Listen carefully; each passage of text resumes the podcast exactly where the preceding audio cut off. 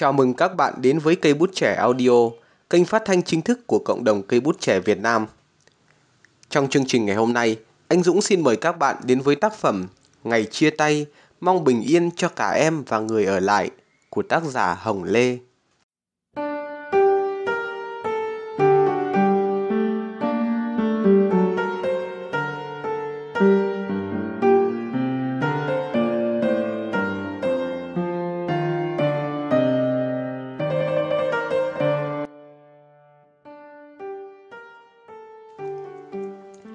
Cớ sao chúng ta không gạt cái tôi của mình sang một bên mà sống vui vẻ, tử tế và yêu thương để khỏi thốt lên hai từ giá như đầy tiếc nuối và đau thương hoặc cả những sự bất lực vượt tầm với của bản thân.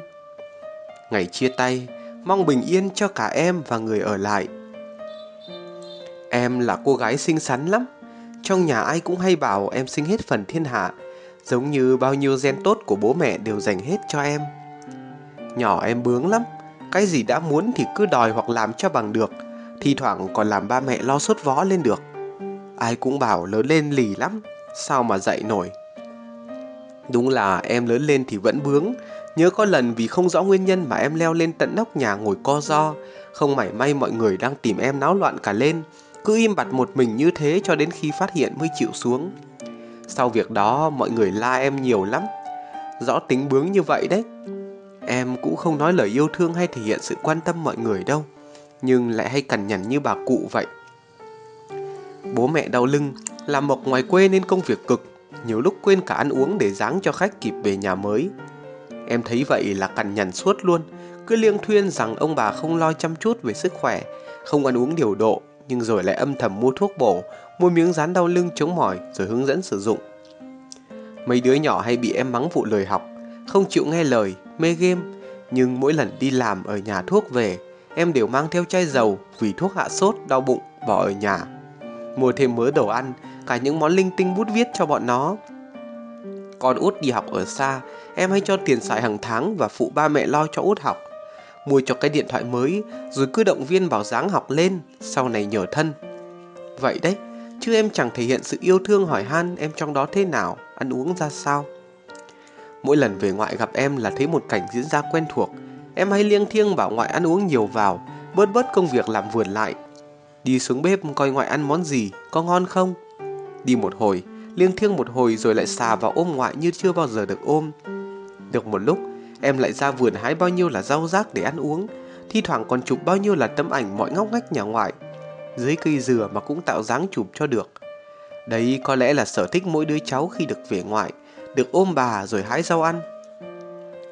Tuổi 24, em là cô gái tràn đầy sức sống với bao ước mơ và dự định. Thì thoảng tôi còn thấy một hình ảnh rất đàn ông trong hình hài một cô gái.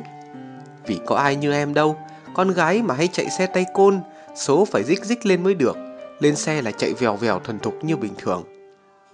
Tết vừa rồi còn trêu em, chị ba cưới chồng sớm đi nha, để cả nhà còn được ăn đám cưới sớm.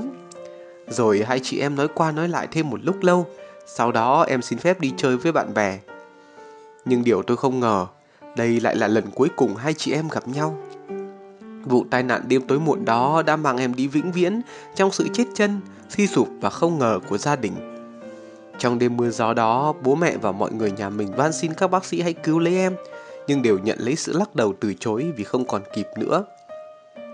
Đúng là những cuộc gọi nửa đêm từ người thân đều khiến chúng ta rất ám ảnh, Người thân ở quê thì chạy đôn chạy đáo lên để lo công việc.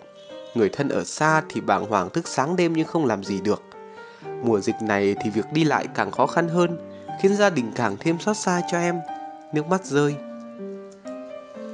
Ngày chia tay, em để lại vết thương sâu thẳm mọi gắt ngóc ngách ruột gan Và sự trống rỗng, ngổn ngang bao điều không diễn tả bằng lời. Rồi đây, cuộc sống cũng bình thường trở lại. Nhà mình vẫn như thế, Nhưng khác chăng là thiếu một bóng hình bướng bỉnh cảm giảm. Mấy này mỗi lần bạn bè em tới thăm, xa hơn một chút nữa là những người bố, người mẹ kể về công việc, cuộc sống, gia đình. Tôi thấy hốc mắt bố mẹ cứ đỏ hoe, miệng nói cười nhưng lòng quặn đau. Câu hỏi nỗi đau này bao giờ mới nguôi ngoai, không một ai trả lời được. Có lẽ cần rất nhiều, rất nhiều, rất nhiều thời gian. Trong cuộc sống không tránh khỏi những lúc trách móc, cãi cọ nhau, thậm chí là hơn thế, nhưng tất cả sẽ không là gì cả khi đổi lại sự bình yên cho mình và cho mọi thành viên trong gia đình. Vì cuộc sống là vô thường. Cớ sao chúng ta không gạt cái tôi của mình sang một bên để mà sống vui vẻ, tử tế và yêu thương, để khỏi thốt lên hai từ giá như đầy tiếc nuối và đau thương, hoặc cả những sự bất lực vượt tầm với của bản thân.